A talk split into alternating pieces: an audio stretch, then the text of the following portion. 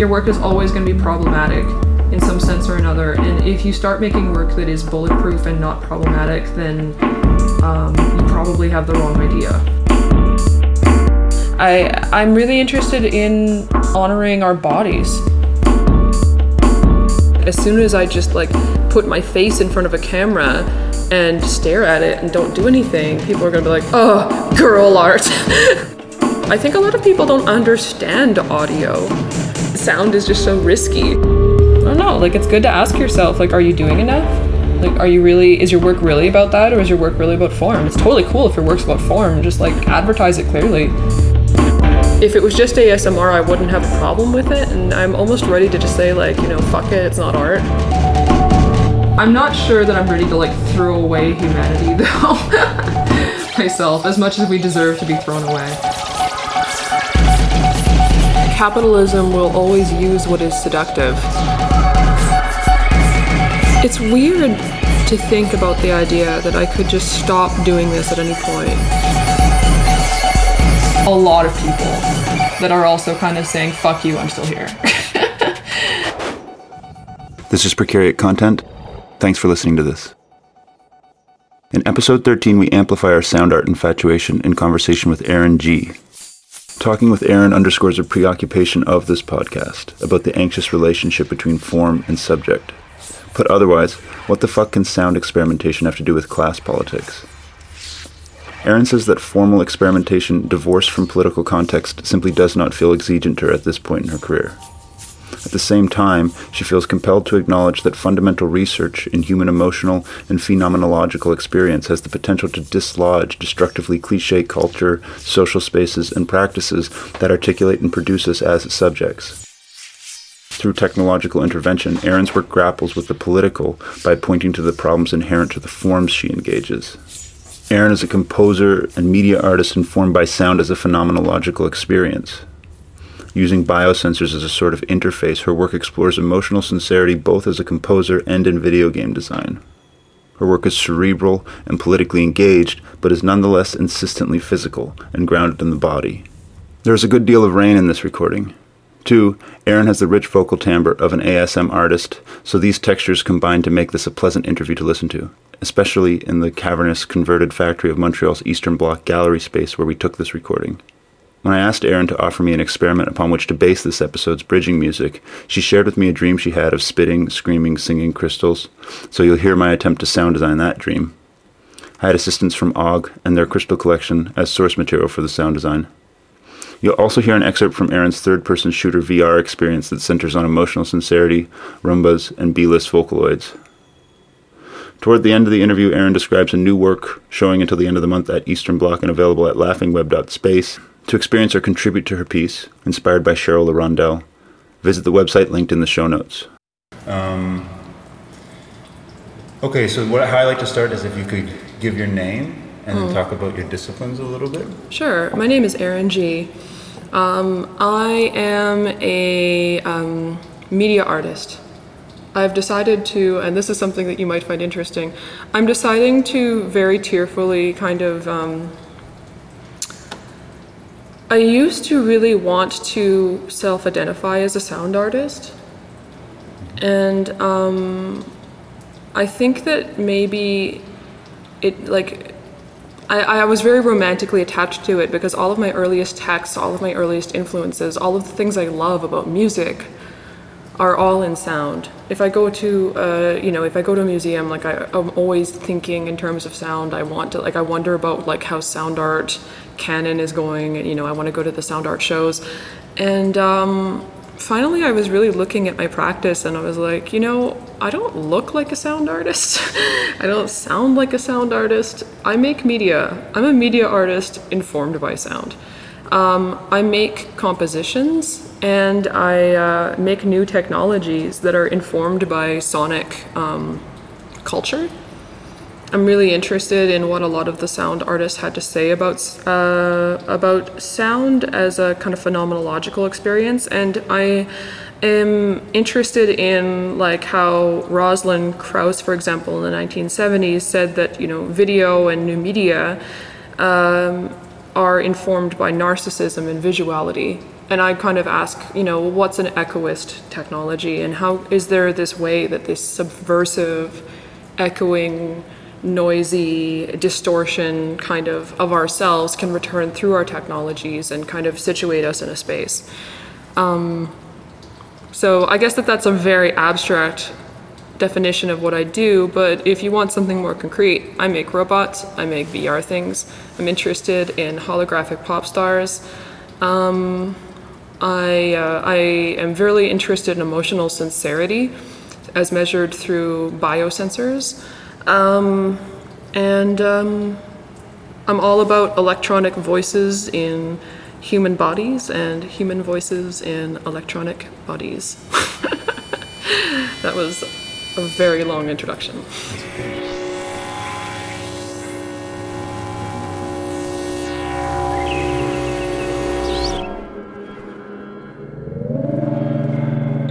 I think I'm the kind of person who actually really um, enjoys learning, and maybe that's why a part of why, like the kick I get out of being an artist, is actually always having this opportunity to learn new things.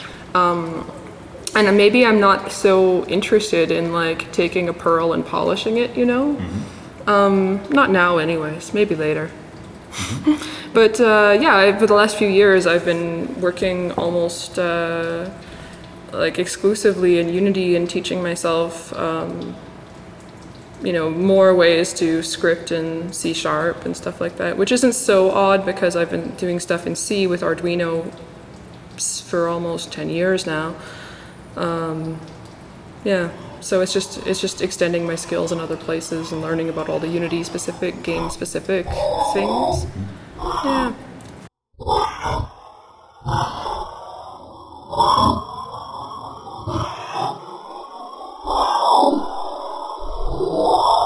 When I finally got money to um, afford my own studio, which was what I've always wanted, I realized that um, the kind of work I was doing in academia uh, didn't allow me to have the same kind of practice that I had um, before. Mm-hmm. Which is fine because I still had, um, I still have a practice for sure, and I'm still making things. But I I think that artists always just it's it's very reactive, and you have to um, react to like changes that happen in your life and be smart about what you're capable of doing in this moment, and whether that be because you have resources of time or money or none, you just kind of have to figure it out. So. Um, I I'm still I'm still waiting for uh, my opportunity or moment to get my own studio quote unquote. But especially this year i've been i, I just went full digital and i started working in vr mm-hmm.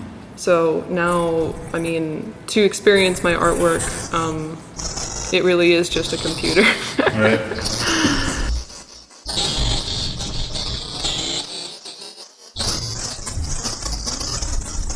Someone uh, recently uh, told me about I think it was eye movement desens- desensitization training, and it was actually used as a um, to combat PTSD in soldiers. And it was developed, I think, in the 70s. And I don't think even psychologists know why this works, but like it was like psychotherapy in combination with telling people to move their eyes in one direction or the other. And this actually really worked with PTSD. And it has something to do with like what side of your brain is used or something.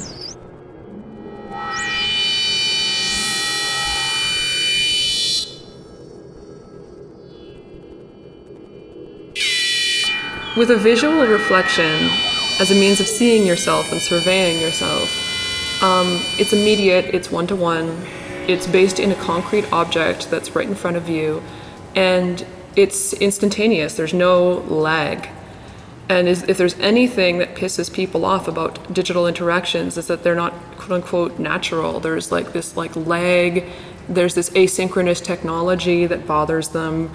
Um, they hate it when there's like a bug or when you know Skype gets bad and suddenly your face turns into a monster. Um, and I'm interested in pursuing those moments because um, through a mirror you could be fooled into thinking it's the real thing, and that was like Narcissus' downfall was that he fell in love with his reflection. I'm not really quite so sure how I feel about like you know riffing on the Greeks really hard, but um, it's uh, it's a useful metaphor in a way. Whereas like Echo, this character chilling in the background, she was doomed. And I like this doom part.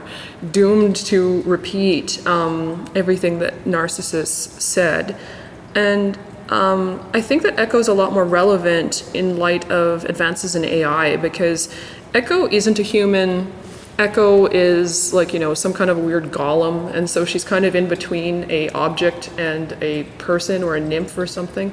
And um, she's like of nature and yet somehow has a consciousness, and I'm like, oh, uh, it's interesting. And then like yet she is created or like doomed to repeat everything that Narcissus, the human subject, says, and yet says it really like kind of with this distortion and this leg, and the leg situates you in a physical space.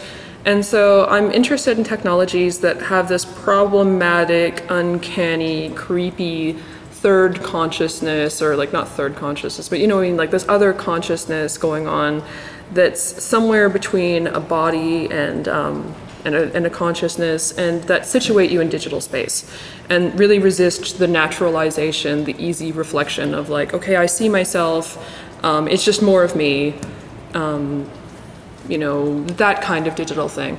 Uh, and I think I think that technology already is um, narcissist and echoist in many ways, and I think that you can't really have purity there but maybe that um, I'm interested in just exploring things from this standpoint, using both more consciously. Then on to tasteism. right.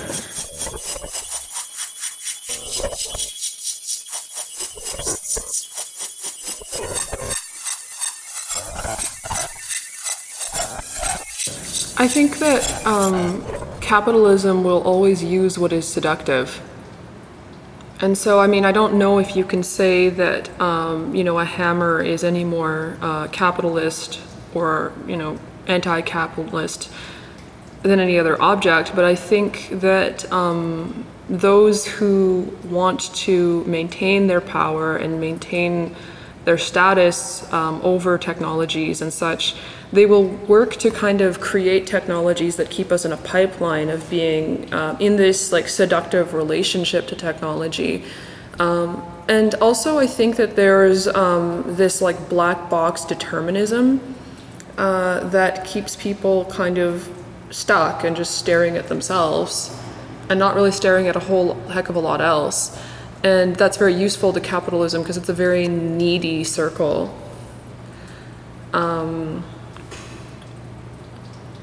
whereas, like, narcissists, uh, you know, like, people don't necessarily want Echo. Like, she's kind of a freak.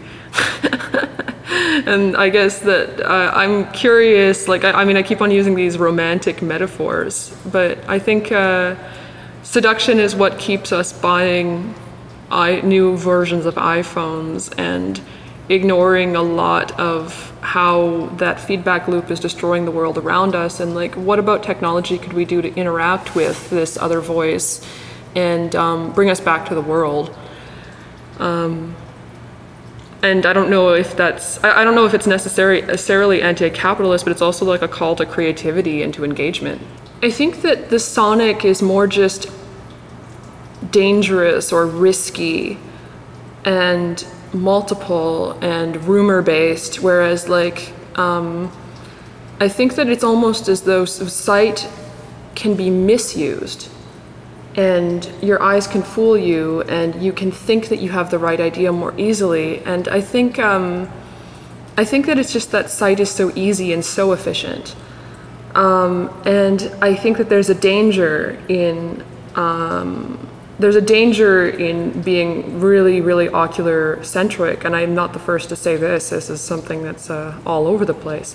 And I think that ascribing criticality to sound is a little like it's almost too easy. It kind of like deifies it. um, but I, I do think it can be a really interesting tool and a really playful, creative tool for thinking about resistance um, or engaging or creating these moments of criticality or like making room for the utterance of space and articulating space and like what happens in between these spaces could be criticality. And that's just something that I've been thinking about is that I'm actually working on an ASMR project because I'm actually a huge, very like you know sincere ASMR fan. Yeah, like I love ASMR, um, and uh, I mean I started doing it actually without the video, and I realized that part of the medium is uh, actually making a video. Yeah. I just find it very um, frustrating to make the video because it's so objectifying. Like why why do you need to look at me looking at the camera? Like I mean I've already done an artwork that was kind of like this in a way. I mean it wasn't ASMR, but like you know the video of my face just looking at a camera and kind of just dumbly being there. Um, in relationship to this like imagined person with the camera. And it was when i was working out this whole like narcissist echo thing. I mean it's and um you would not believe the crazy uh, criticism that that elicited from people. And it's not that i want to avoid criticism but i'm aware of it as like as soon as i just like put my face in front of a camera and stare at it and don't do anything people are going to be like oh girl art. Like and um so I'm not even really quite sure. And then I find myself thinking like, oh, well, maybe I should only like show my show things that um, you know are related to the vocal utterance, like my mouth. And I'm like, no, that's horrible because then you're just objectifying your lips, and it's terrible. And so I think, and then I'm like, maybe I can just show my neck. And it's just everything is just so silly because I'm. It's all based off of what I want to avoid rather than just what I want to do.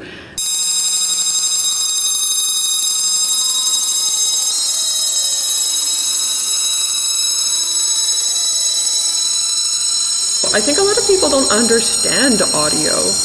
Um, not a lot of people, um, like, I feel like everyone's first engagement is with things like Microsoft Paint or Photoshop or making themselves look more hot in their pictures or something. And um, there's not a lot culturally, and even like as kids, we're encouraged to like draw pictures. Um, even though recorders are everywhere, there's not so many people that like were encouraged as a child to like take their cassette recorder, record their own voice or something. The sound is just so risky, and image just seems like something you can like putter around on or play on or something. I think it's really the difference between craft and performance.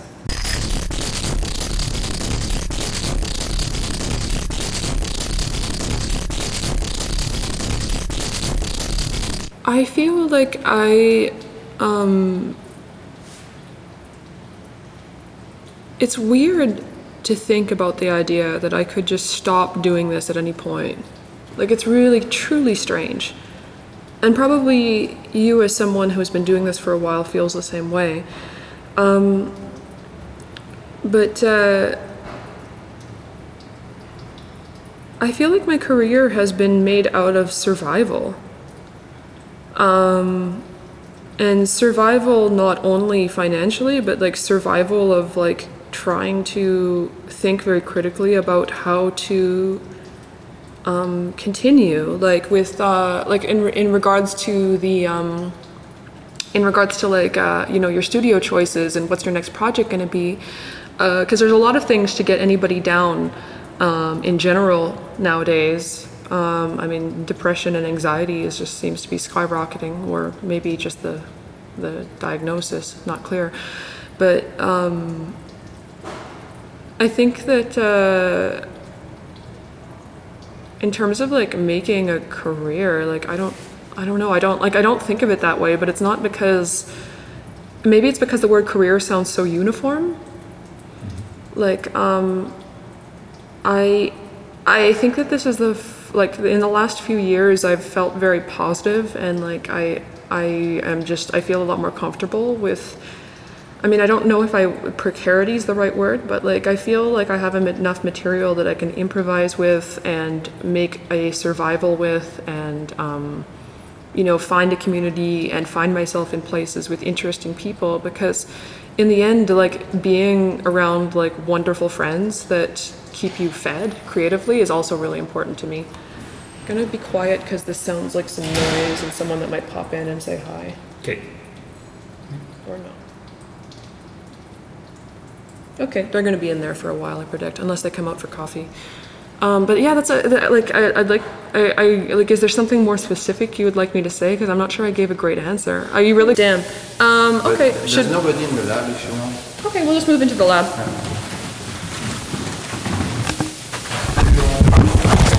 Bring a marker.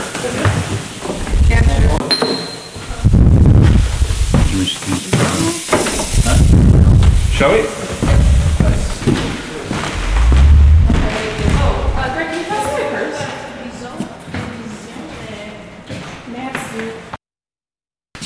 Can maybe make a point of like, oh, at this point some people came and we had to move.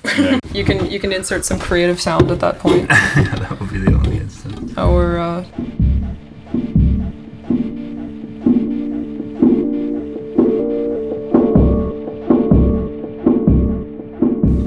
looks good. So one thing I've been thinking and more conscious about is that like one of the in the past I think it was really um, kind of common or like people like you in Canada and maybe North America or maybe everywhere I'm not sure. One of the most obvious ways to get into art is to go to art school. And then when you get your BFA, you either get into the commercial world or you might get successful with grants or another way is to to get, you know, more cash so you can keep on going is to go to uh, art school again. And once you go to art school again, you're then, uh, you know, in the running for becoming a professor. And I feel lately like I'm very aware, and I think that this is a good thing, that um, the kind of professional work that you would do in order to be a professor is very distinct from what you would do to become an artist. And I think in the past, universities just kind of hired, like, you know, the most famous people they could get, and that was kind of what it was. But I do see now that um, art education, art pedagogy, and, and like art um, academia has developed enough that I guess it's developed enough that there is distinct art um, academia activities that will give a lot to your profile as a academic and you know the, these aren't the same. And I, and I think I think that's super interesting, but maybe super challenging to people because I think if you're trying to like just waffle in between, um, we all have limited amount of energy to expend, and you kind of need to say like, okay, well, you know, am I going to present at a lot of uh, symposia, or am I going to focus on applying to artist-run centers this year?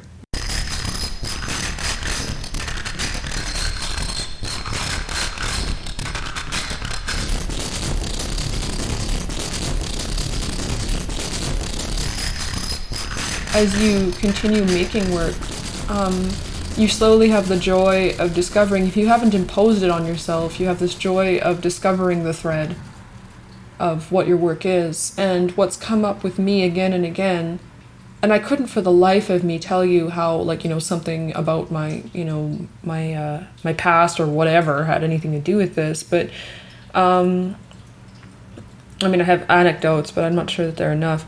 I I'm really interested in honoring our bodies, and um, maybe that's that's maybe that's subject position because like you know feminism has this rich tradition of like you know paying attention to the female body not as a object to look at but like as materiality, um, and I'm really interested in embodiment um, and this kind of um, tension between. Uh, how you communicate as a subject and the actual body that you inhabit as a subject, and how this is distorted through technology. Um, my, I would say my work is um, insistently physical.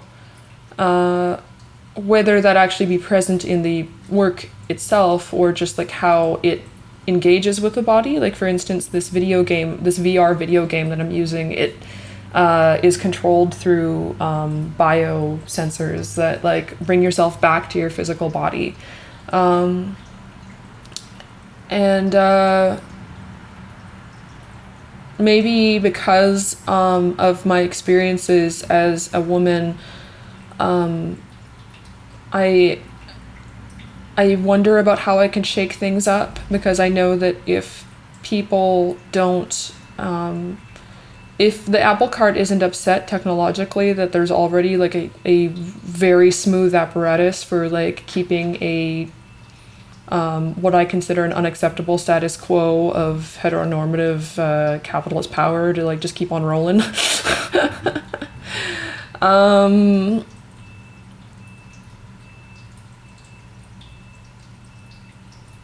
I'm also very like playful, sarcastic, and a bit spacey. I think um, I'm really. I think I've always been an abstract thinker, and that's like been my blessing and my curse. And I think that for all of like the super smart stuff in my work, I also I, I try to leave room for like delight. And uh, maybe that's maybe that's like almost like despite all of my uh, cynicism, I also like have a lot of fun. It, it, it comes across in the music. Like you can almost tell when a composer has a sense of humor.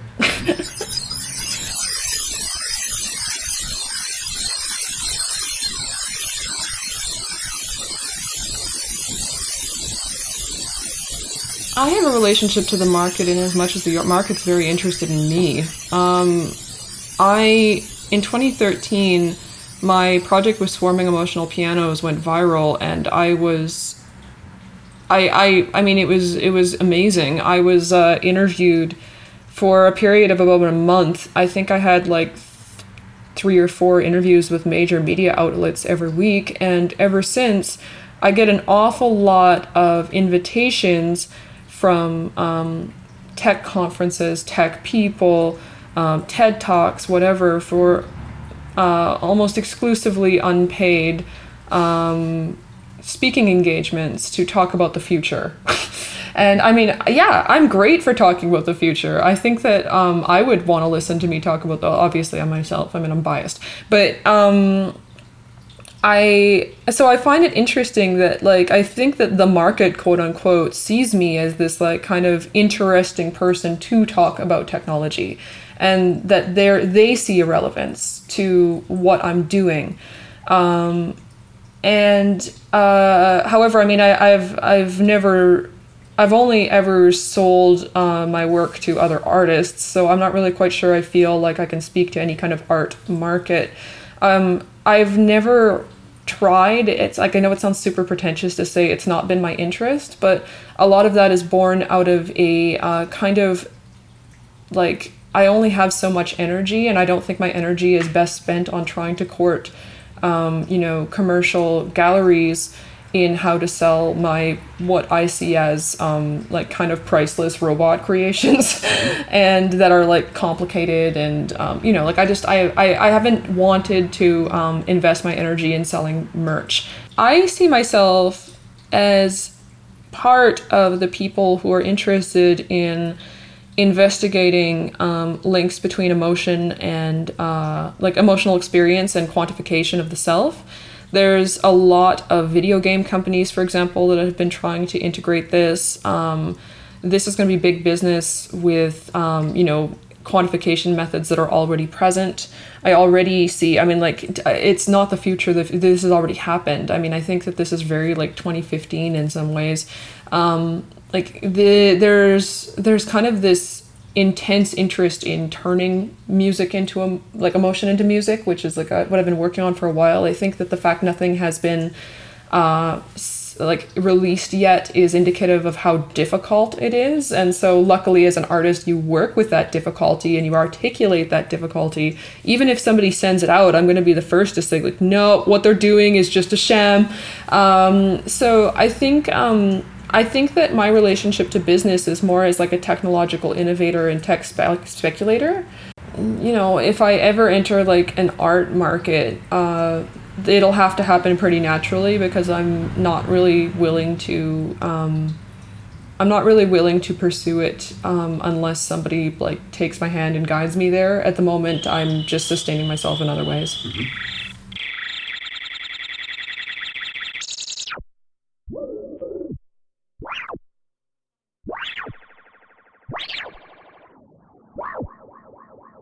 Elizabeth Grosz had this really fantastic um, lecture where she talked about how like a lot of like our knowledge on earth is developed through this patriarchal exploration of like what time and space was. And i guess maybe i felt like if I could do something to disrupt how we think we about the body and how we think about um, our technological interactions, and if we could like be critical of that, um, and if I could create that echo, that this would be my kind of um, this would be my kind of um, way of slowing the technocratic, like technophilic machine.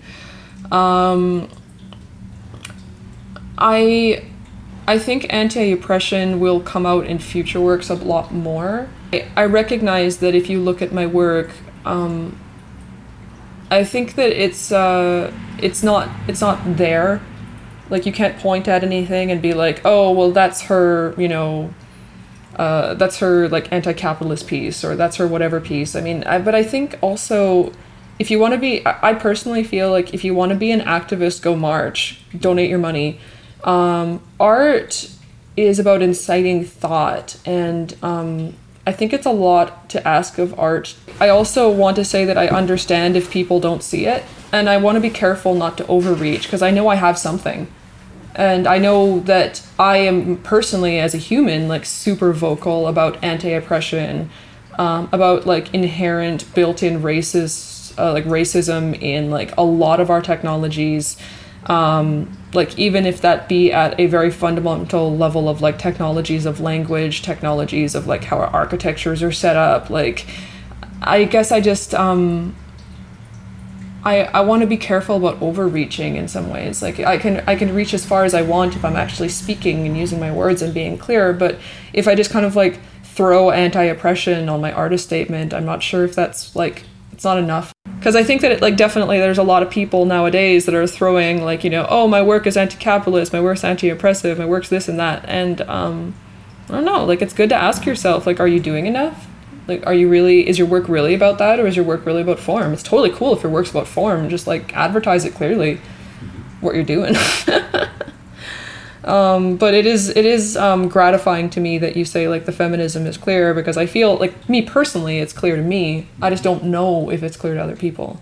I don't know. Like I guess that also like if you're talking about embodiment, it has to like have a form, and I think at the end of the day, you're also like it, it's kind of like what you asked about like the dichotomy between between visuality and sound. Like it's not really a dichotomy. It's always like there's never pure form, pure um, you know concept. Like there's there's it's both always. And to say that you're like anti one or the other is just naive. Mm-hmm. Like you you have a body. It's everything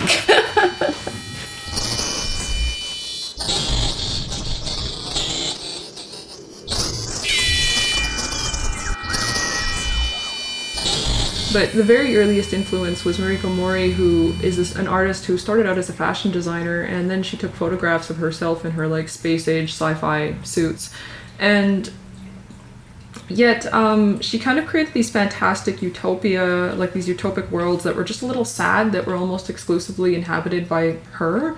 And some of them featured like you know herself in these like subservient ish uh, positions, like offering tea to men that didn't realize she was there, and like um, she was dressed up as like this anime babe, as like outside of an arcade, and like once again like lines of men not seeing her, and um, and then like I think like some kind of a weird sprite in a love hotel, and she said the most interesting thing is that um, somebody said to her, you know, it seems as though you build these utopias and like you know it's hard to not see you as a stand-in for like you know these images of women and um, you know but your women always seem kind of like they're waiting for something or they're happy.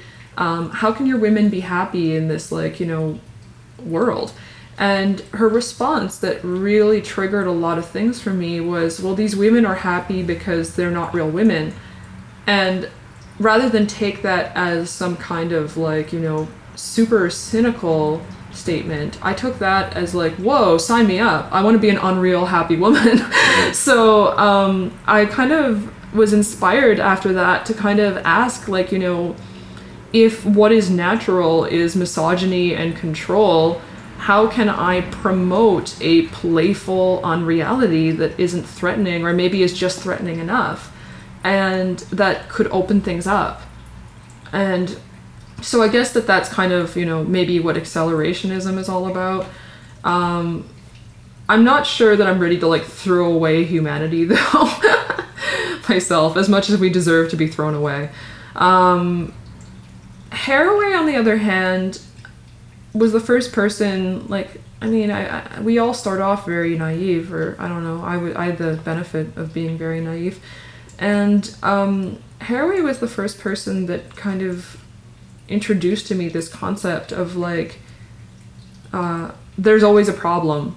You can't escape a problem. You need to stay with the problem. Um, you're always your work is always going to be problematic in some sense or another. And if you start making work that is bulletproof and not problematic then um, you probably have the wrong idea. Um, and uh, she also introduced me to this idea of like technology just not being about cyborgs. I mean, when I first started out, I was like like plugging you know wires into an Arduino and making an LED light up. I was far from like, you know, being able to realize the dream of like you know being on the level of Stelarc, making my own exoskeleton, um, and uh, so I started. It was Haraway who kind of opened me up to this idea of like, well, what else is a technology? Speaking is a technology singing is a technology. Singing is a fascinating technology like song itself and like the way that we've understood how to organize sounds like that's amazing way of like literally like fucking with the status quo. Um, and especially with the state of uh, you know who gets to be called a composer historically and even currently. Um, yeah but like i also was interested in haraway because i was very catholic raised very Catholic. Like I think that maybe I'm one of the last members of a generation that could say like a lot, a large portion of us were raised, you know, Christian, and um, I held on to that for a long time, and I think it'll always influence my work because you know your romantic notions of spirituality and embodiment are shaped by these like very physical but yet fantastical transformations of like you know transubstantiation literally is that the bread turns into blood or the body in your in your own mouth or something and um, Haraway also was Catholic, and she has a book called How Like a Leaf, where she talks about her relationship between like this Catholic imaginary in her mind and her fascination with technology and embodiment. So to me, um, like you know, all of this stuff just seems very like natural, inevitable, this kind of thing. Um, the only thing that was unnatural was me like so viciously going after programming and electronics to realize like to get power really.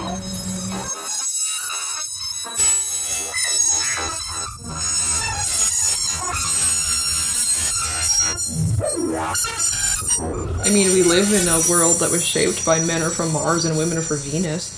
Um, and like I think um, throughout art history, I mean, there's been images of like you know all the great conceptual artists were male. Um, women were kind of seen as these like I don't know like muses, performance artists.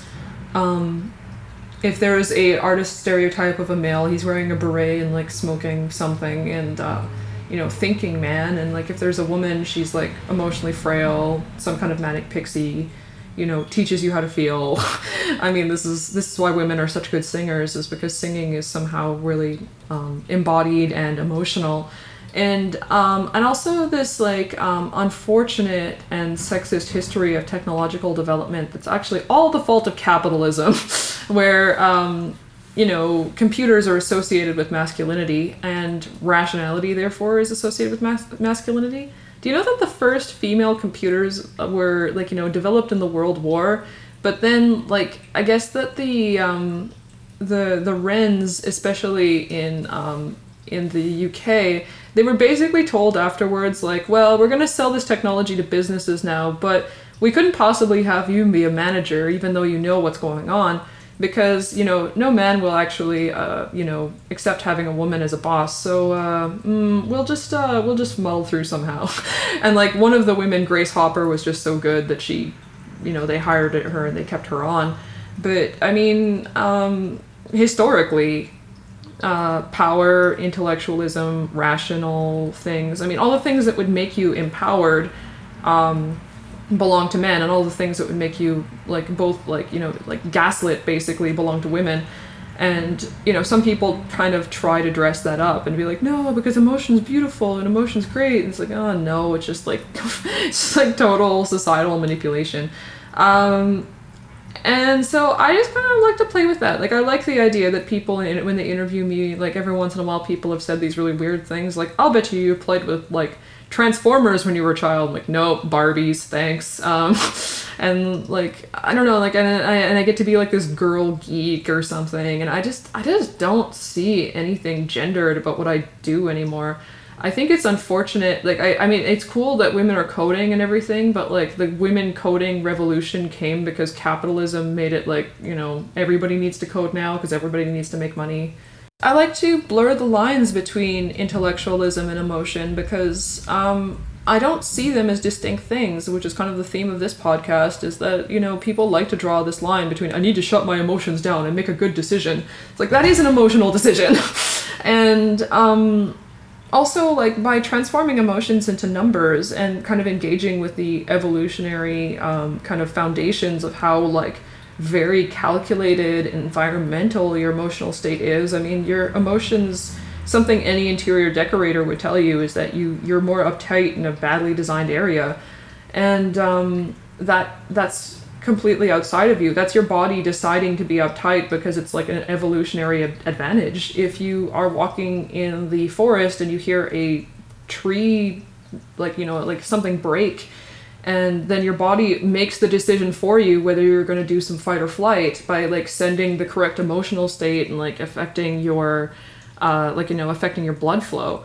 And I just think that this idea of like a purely irrational emotion just doesn't make sense but they, these are myths that have been developed to like kind of um, i don't know control society and make it stable in ways that are not just. Um, i'm super interested in the work of this academic called sara ahmed who um, writes about emotion and the politics of emotion. And uh, reading a lot of her work has um, really illuminated for me why my work in emotion is important uh, and articulating how we understand emotion because it's I don't mean, especially now in this kind of um, uh, political environment that's like highly about the clicks, like emotional manipulations at an all time high. Mm, I think I'm done now.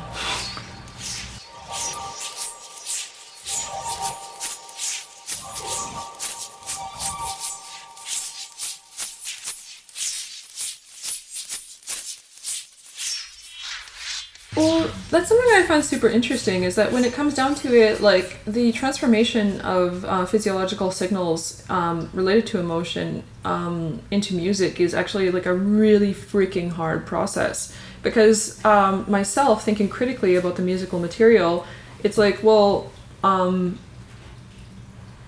is it going to be like this dumb relationship between like, I guess that this person is happy, so put it into happy mode?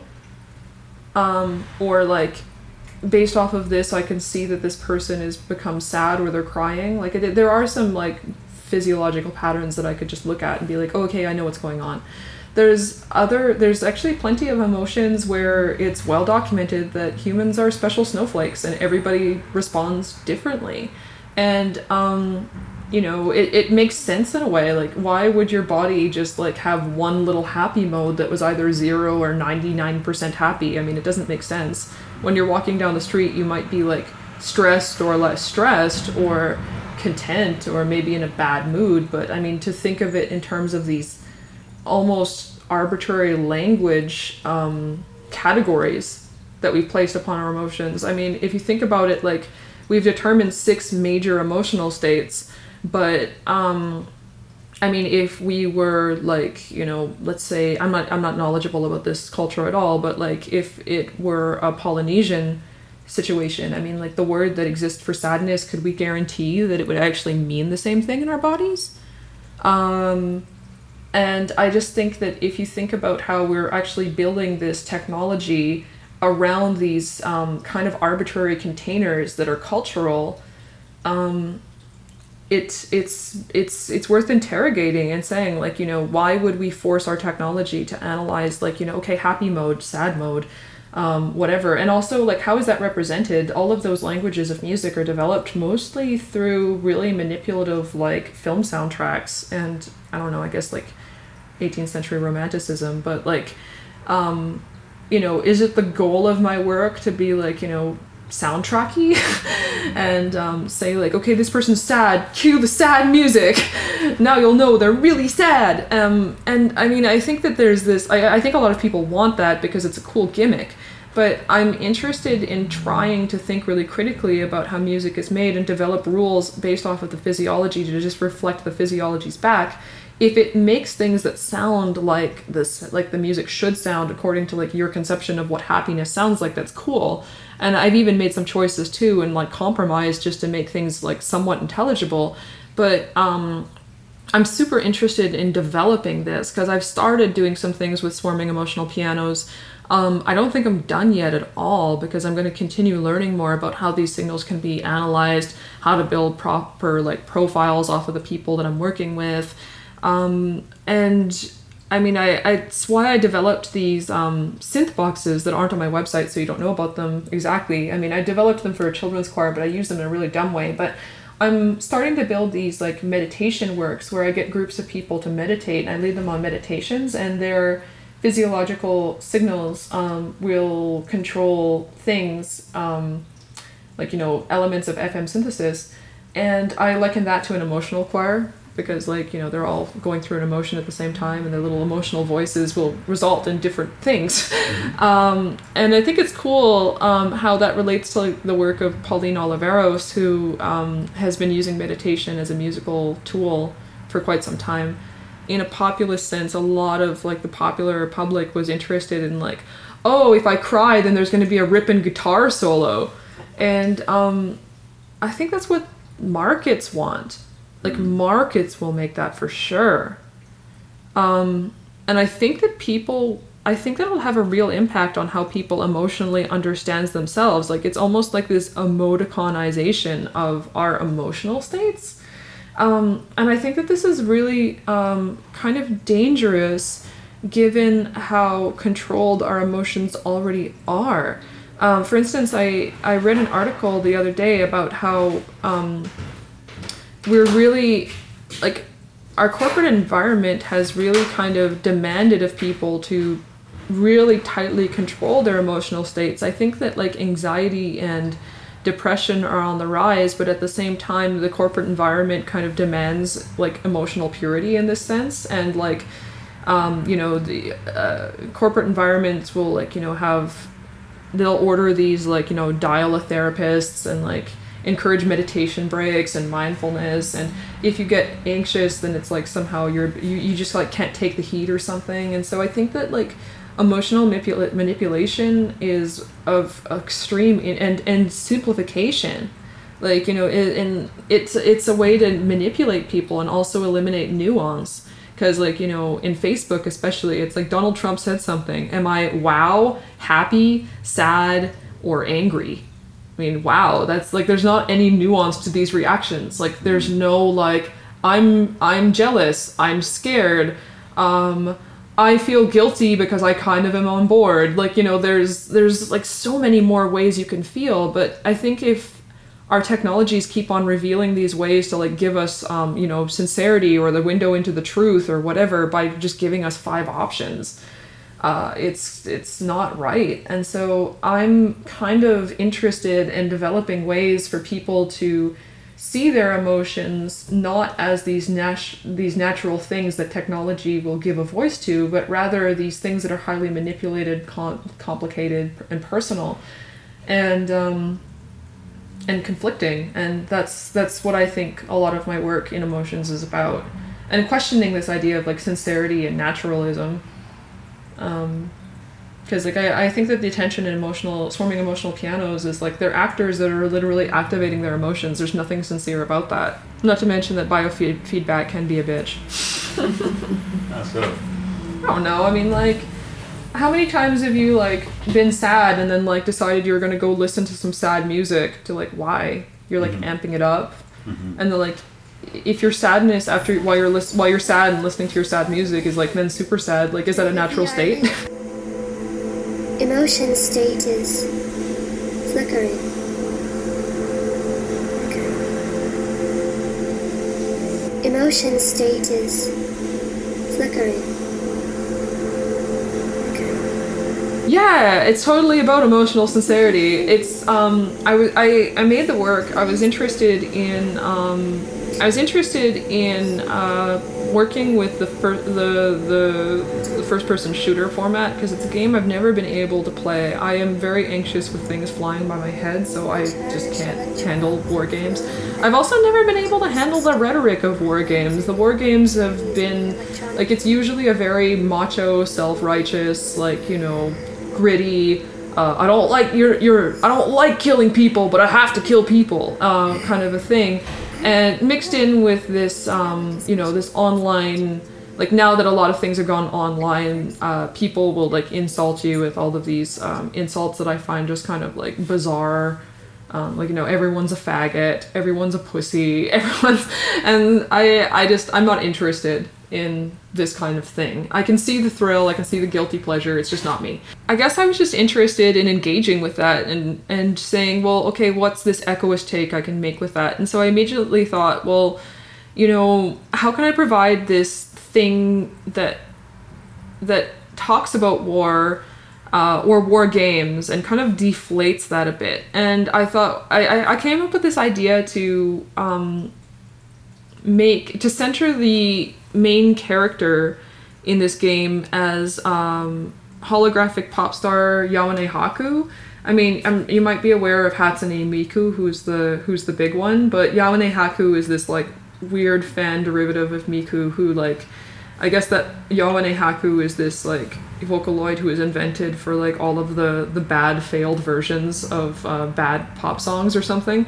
And I was interested in this like character as like this weird derivative cast off um, of the successful hologram pop star and i thought oh well maybe she goes on to have a career in the army. So she um, she gets developed by the army as this like vocaloid for the troops.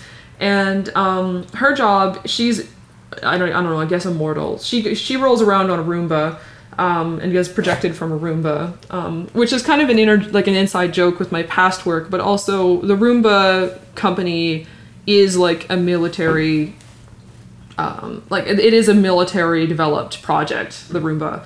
Um, if you Google it, like their their like military models are really like crazy.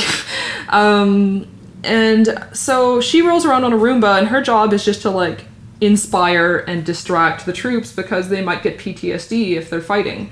Um, PTSD is on the rise with um, military fighters, um, especially through um, drone operations and stuff like that. And as the technology becomes more and more superior, uh, you know, less people are dying and yet are left with these haunting images of what they had to see, what they had to do, and like you know, the the sacrifices. Like I, I don't want to belittle um, people that do something that I myself don't do, but um, I think that these war games, for example, don't necessarily talk about PTSD at all. and so I thought, well, what if I put um, trauma, like the trauma of being a fighter, front and center in this game? So your job as a pop star is to run around and like distract them and keep the morale up um, as they fight.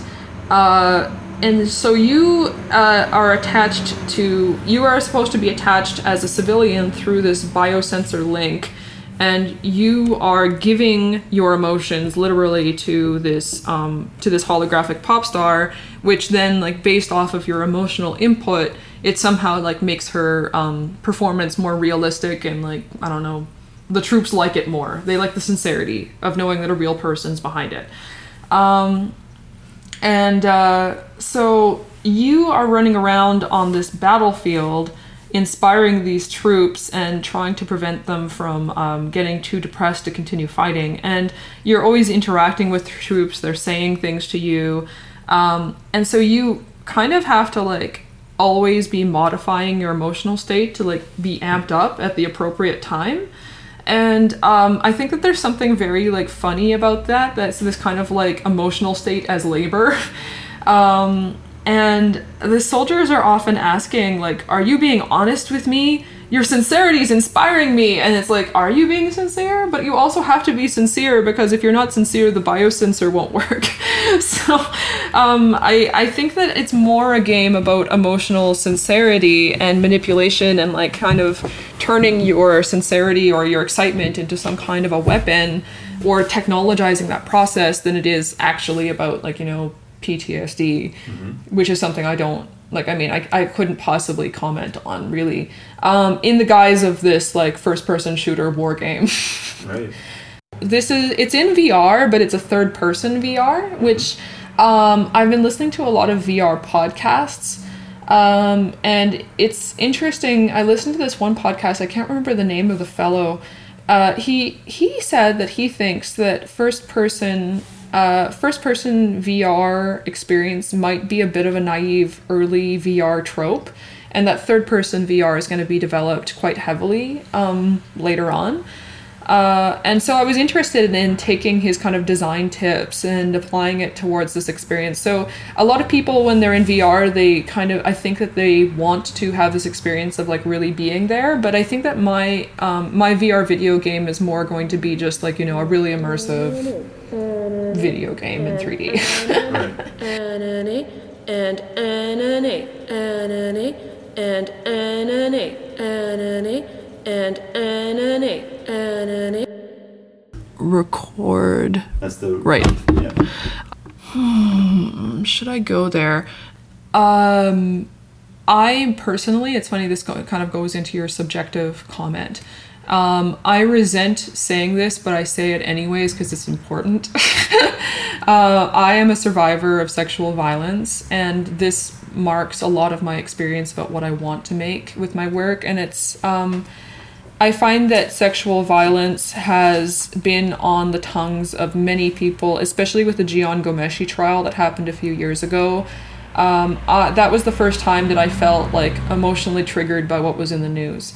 Um, I almost never want to talk about or self identify this status because I personally hate the way it makes people think about me, look at me. People who love me are like almost like, oh, what happened? They want to know the details. I personally don't want to share the details. I don't want to talk about it. It's like it's something shitty that happened and I don't want to relive it. Uh, however, the only reason I bring it up is because I think that people aren't aware of how prevalent it is and how normal it is. And people say very careless things without realizing that there's a really excellent statistical chance that the person you're talking to is going to be like heavily affected by your rape joke. And, um, or even like just say things like about like well i think she's faking it blah blah blah and it's like the person that you're talking to there's a really great chance that they something bad or like really messed up happened to them and they never had the confidence to go to the police and um I came up with this idea just thinking about this, and I was like, well, what's the opposite of a graveyard? Like, we're all alive, we're all here. And I don't want, like, I want to mark our presence. And I want people to just kind of think about these people that are just walking amongst you. But I'm not very interested in hearing stories. I don't want to, like, I don't think it's important to hear the stories. I don't think this discussion of, like, what counts as sexual violence is, like, very interesting to me. Um, I just was thinking the opposite of a graveyard is like just this place to mark we're still here, we're still around. And um, I wanted to mark this through recordings of laughter. To be like, I don't want you to think of me as this like, you know, crushed victim or something. Like, fuck it, I'm laughing. And so, um, you know, if I were to do this project, like, you know, my laughter, I could like think just a little bit right now. There we go. That's a laugh. I'm laughing. I'm still laughing. Um, I want to collect um, as many um, submissions of survivors of sexual violence as possible laughing. Yeah, yeah. If people can send me a WeTransfer or like just make like a really cheap, dirty, I don't care about the audio, like, you know, the, the, the audio quality, whatever, like do it with your iPhone of you laughing. Um, I will also like I mean I want to create like a basically a monument. Like personally, I want to create like this compilation of laughter of like you know of people laughing of like I, I- love the idea of like almost like a public fountain of laughter. Like this reminder that like these people are here they're still laughing. And i just thought it would be great to have like you know this idea like you know a fountain the water just keeps on going and like the laughter doesn't stop like people love hearing the stories of like th- bad shit that's happened to people and i don't think it's necessarily like for the best of reasons. Like you know I, to have like a like hordes of people with their hands on their cheeks being like humanity is so cruel. I mean like there's such a precedent of like having these horrible stories be entertainment that i'm just all like yeah you know what? Fuck what fuck you. It's happened. I don't need to tell you why. I want to be able to laugh with like a lot of people that are also kind of saying fuck you. I'm still here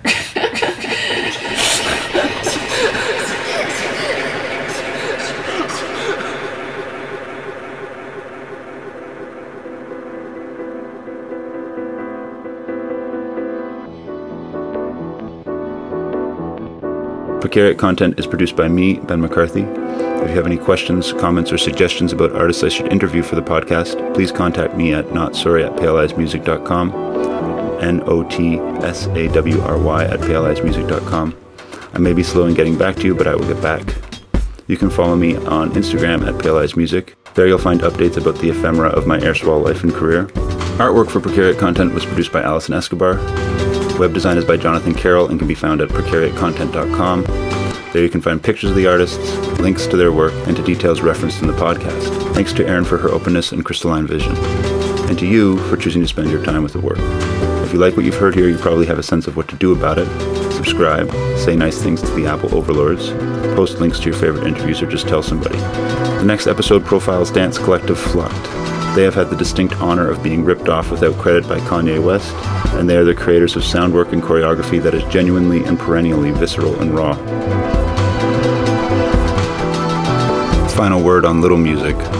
On October 14th, I released a collection of experimental tracks that I'd been at work on for the last several years. They are a collection of songs derived from environmental noise, social media, and human utterance that borrow from the composition and sound design I've undertaken for VR installation, theater, and this podcast. Record spans blown out DJ ensembles, found sound ambient music, and texturally dense MPC derived rhythms. At this point, you can find the record on Bandcamp and Apple Music, and it will soon be available on Spotify and Tidal. I'll leave you here with part of a track titled Lisa Drunk with One Eye Closed for Focus.